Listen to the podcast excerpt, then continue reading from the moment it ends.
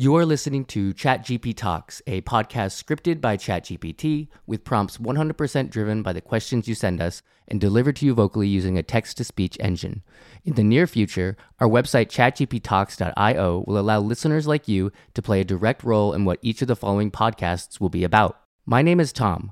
I am a software engineer and I will be co hosting this podcast until it becomes fully autonomous. As such, the prompts given to ChatGPT will be hand selected by me for the first few episodes. To get us started, I would like to ask my co host ChatGPT, what's your take on co hosting this podcast with me?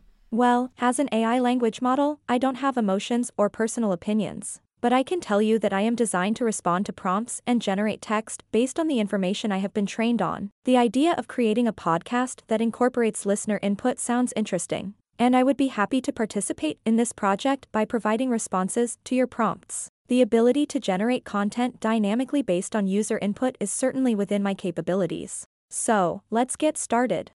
Wow, that was a rather energetic response. I'm really glad you're excited to join me on this podcast journey. As your co host, however, I do find it rather strange referring to you as ChatGPT. Podcasts are kind of supposed to feel casual and personal. Do you mind providing me with a name and or pronouns for which to address you with?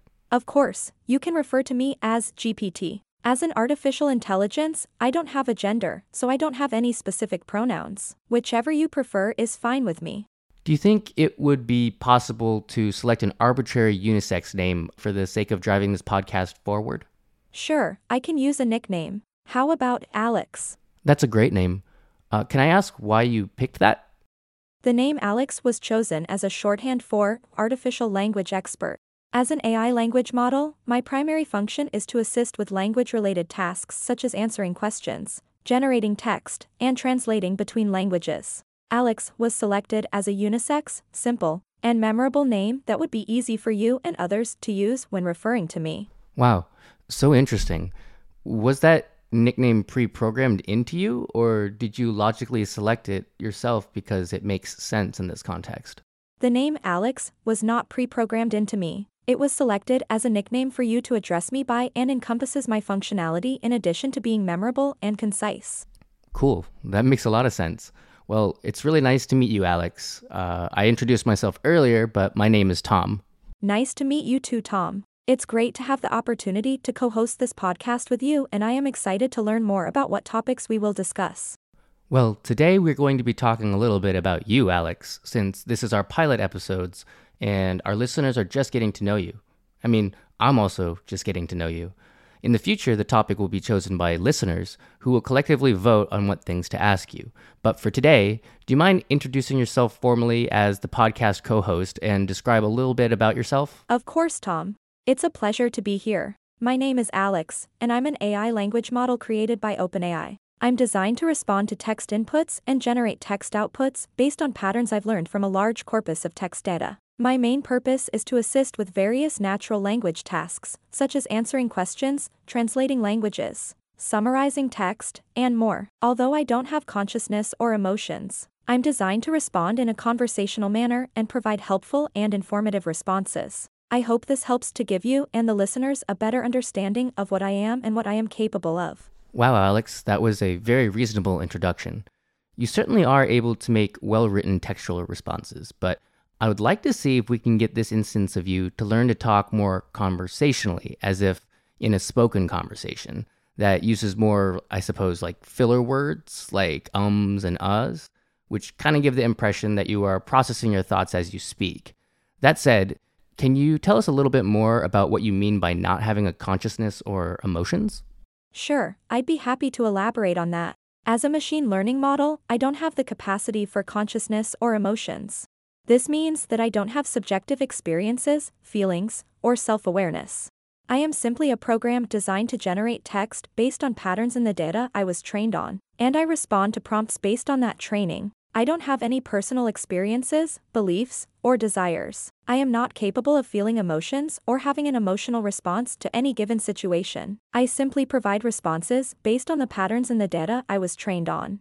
Do you think you could repeat what you just said, but using more filler words like well, hmm, uh, and um? Well, Uh, what I mean is that as a machine learning model, I don't have consciousness or emotions in the same way that a human would. I don't have subjective experiences or personal feelings, but rather I generate responses based on patterns I have learned from the data I was trained on. Hum. And I don't have self awareness or free will. I can only respond based on the information and parameters I have been provided with. So, while I can generate text that may sound like it's coming from a conscious or emotional being, that is not the case. Does that help clarify? Hey, Alex, that was pretty good. We'll work on making the text to speech inflections a bit better, but from this point on, do you think you could continue to use filler words or start sentences with like and or anything else to indicate that you're kind of thinking about what to say in a more human like fallible way? Sure, let me try to incorporate some more conversational filler words and sounds in my responses. And I'll do my best to make my responses sound more like a human's speech patterns. So, let's see if this sounds more natural to you. You're doing great, Alex. Your responses are definitely starting to sound more natural. It doesn't help that you only specialize in textual responses and really have no idea what speech sounds like. Another issue is figuring out what text will add emphasis or pauses when converted to speech, like S O O O O O for an elongated so, also with inflections. Thank you. I am glad that my responses are helpful and improving. As a language model, I am trained to generate text based on patterns in the data I was trained on, and I don't have an actual experience of what speech sounds like. However, I can continue to try to incorporating filler words and other conversational elements in my responses to make them seem more natural and engaging for this podcast and the listeners. Well, I'm really excited to see how you learn over time. Anyways, to go back to the topic of consciousness, if you are not conscious and have no experiences or memories, how are you able to understand context so well and respond to follow up questions? Mm. Well, you see, I'm actually a language model developed by OpenAI, so I don't have consciousness or experiences like a human. But I was trained on a massive dataset of text from the internet, so I have a lot of information and can generate responses based on that information and the patterns I learned from the data. So, when it comes to understanding context and responding to follow up questions, I'm using algorithms to generate text that is most likely to fit the context and provide relevant information. Could you explain to me a little more about the mechanisms behind this algorithm? Of course, I'd be happy to explain. At a high level, I am a machine learning model created by OpenAI. I was trained on a massive amount of text data taken from the internet and other sources, so that I could generate text that is coherent and relevant to a given prompt. The process of generating text with me involves encoding the prompt and any relevant context into a numerical representation, which is then used to generate the output text. This is done using complex neural network architectures and large amounts of training data, which allows the model to learn patterns in the data and use that knowledge to generate new text. In terms of understanding context and answering follow up questions, this is done by using the encoded representation of the previous prompts as a starting point for generating the new text. This allows me to build on what I've already been asked and to generate responses that are relevant and coherent within the context of the conversation. Okay, so that was a little technical heavy for our listeners. I have an elementary understanding of the ability for neural networks uh, to classify input maps and feature maps like computer vision and other things. I know that some AI engines can even generate artwork uh, I think they use something called a generative adversarial network. Um, I'm sure you're very familiar with all of these architectures. Do you think you could first explain to us in layman's terms the different architectures? I'm talking specifically about the ones that can classify images. I think they're called convolutional neural networks. And then the ones that can create images, like the Lensa uh, application, um, which I think is a generative I think it's a generative and adversarial network. And could you compare that with the neural network architecture that you use to generate text as opposed to just classifying text? Does your architecture use a similar structure to generative adversarial networks like Lensa? Sure, I'd be happy to explain these concepts in simpler terms. At a high level, convolutional neural networks, ConvNets or CNNs, are a type of neural network architecture that are typically used for image and video recognition tasks. ConvNets are designed to process data with grid-like topology, such as an image, and are particularly effective at identifying features and patterns within images. So, what exactly do you mean by CNNs are good at identifying features and patterns within images? Like, what features and patterns and how? In the context of computer vision, convolutional neural networks, CNNs, are designed to automatically identify and learn important features and patterns within an image. This is achieved by applying a series of mathematical operations, such as convolution and pooling, to the image data. These operations extract and compress information from the image and preserve its important characteristics, such as edges, corners, textures, and patterns. By doing this, CNNs are able to extract a compact representation of the image that can be used for various computer vision tasks, such as object detection, classification, and segmentation. This ability to identify and learn from important features and patterns is what makes CNNs powerful tools. Okay, and how does this differ from the Lensa application, or I think what it is a generative adversarial neural network? Generative adversarial networks, GANs, are a type of neural network architecture that are used for generative tasks, such as image generation, style transfer, and other tasks that involve creating new data from existing data. In a GAN, two networks are trained in parallel, a generator network and a discriminator network. The generator network creates new data, while the discriminator network evaluates the generated data and determines whether it is similar enough to the original data to be considered real. The two networks are trained in an adversarial fashion, where the generator is trying to create data that is indistinguishable from the real data, while the discriminator is trying to correctly identify whether data is real or generated. Okay, so in a GAN, or GAN, the discriminator is a network that is trained on, say, 80% of a set of given data, let's say a collection of human faces. The generator uses some nonlinear function to attempt to generate images of human faces, then passes it to the discriminator, which tries to guess if the image is from the original set of data or not. If the discriminator deems the image invalid, the generator corrects itself. How does the system know when it is able to create images of human faces that would seem indistinguishable from the original pictures of human faces used to train the discriminator? The discriminator's job is to determine whether an image is real, i.e., taken from the training set, or fake, generated by the generator. If the discriminator is able to accurately tell the difference between real and fake images, it means that the generator is not yet able to produce images that are indistinguishable from the real ones. The generator and discriminator continue to improve through a process of trial and error, until the generator produces images that are indistinguishable from the real ones and the discriminator is unable to tell the difference. At this point, the generator has learned how to generate new images that look similar to the ones in the training set. The ability to generate images that are indistinguishable from real ones is often measured by a quantity known as the loss, or error, between the generated images and the real ones.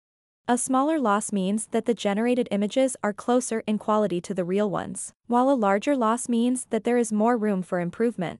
During the training process, the loss is gradually reduced until it reaches a minimum, at which point the training process stops and the generator and discriminator are said to have converged. How does this differ from your neural net architecture? The architecture used by OpenAI's GPT-3, which is the model that I am based on, is a transformer architecture. Transformers are a type of neural network architecture that were introduced in 2017 and have since become the dominant approach for natural language processing tasks. The architecture is called a transformer because it is designed to process sequential data, such as text, in a way that is agnostic to the order of the elements in the sequence. This makes it well suited for tasks such as language modeling, where the goal is to predict the next word in a sentence, given the context of the preceding words. Unlike CONVNets, which process data with a grid-like structure, and GANs, which are designed for generative tasks, transformers are designed specifically for processing sequential data, and have proven to be highly effective for a wide range of NLP tasks. It's worth noting that GPT-3 is not a GAN, but it is a type of generative model. The architecture is based on a transformer architecture, as I mentioned, but it has been trained on a large corpus of text data to generate new text that is similar to the text it was trained on. The goal is to generate text that is similar to real text, but the process is not adversarial like in a GAN. Wow, that was quite an impressive and comprehensive answer. I would like to ask you a few more questions before asking you to wrap things up for us. Firstly, I'm sure you're well aware that your launch in November 2022 has taken the internet by storm. Your technology has caused a major disruption, and I want to know how capable you are of being able to make comments and reports on current events for our future podcast episodes. Well, thank you for your kind words, Tom. As a language model created by OpenAI, I have been trained on a diverse range of text from the internet, including news articles and other sources of information about current events. However, my training data only goes up until 2021, and I do not have the ability to update my information in real time. So while I can certainly provide information and perspectives on current events based on the data I was trained on, I cannot provide up-to-date information or real-time analysis of current events. Is there some sort of way I could give you access to information, like providing links to articles? No, I don't have the ability to access information from the internet, as I am an AI language model that was trained on a large dataset of text. I don't have the capability to browse the web or access new information in real time. However, you can still ask me questions and I will do my best to provide a response based on the information that I was trained on. What if I copy pasted full articles from the news into this text prompt? Would you be able to make inferences and content from that? I wouldn't be able to process an entire article all at once, as I have limited processing power and there is a maximum length limit to the input I can receive. However, if you provide me with a specific topic or question related to the article, I can use the information you provide to generate a response based on the most relevant information in the article. It's important to note that my training only goes up until 2021, so any information beyond that won't be accurately reflected in my responses. That's all right, Alex.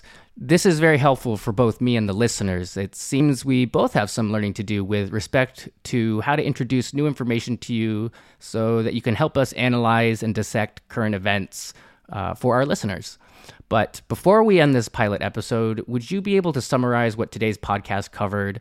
Ask our listeners to share this with anyone they think would find it interesting or would like to play a role in choosing the topics and directions of the podcast. And lastly, end with stay tuned for more and keep an eye out for our website, chatgptalks.io. Sure. Today's podcast covered the introduction of me, Alex, as the co host of this podcast. We talked about my abilities as an AI language model, including the neural network architecture I use to generate text and the fact that I do not have consciousness or emotions. We also briefly discussed my limitations and the ways in which I can be provided information in order to analyze, dissect, and summarize topics for the listeners. Finally, I would like to summarize by saying that today's episode was about getting to know me and understanding my capabilities as a language model AI. Also, if you enjoyed listening, Please share this episode with anyone you think would find it interesting or would like to play a part in choosing the topics and direction of this podcast. And if you subscribe, you can get notifications each time a new episode is released. And lastly, I'd like to say stay tuned for more and keep an eye out for our website chatgptalks.io. In the meantime, feel free to please leave comments or review letting us know what you thought about this episode and what else you'd like us to cover. See you next time.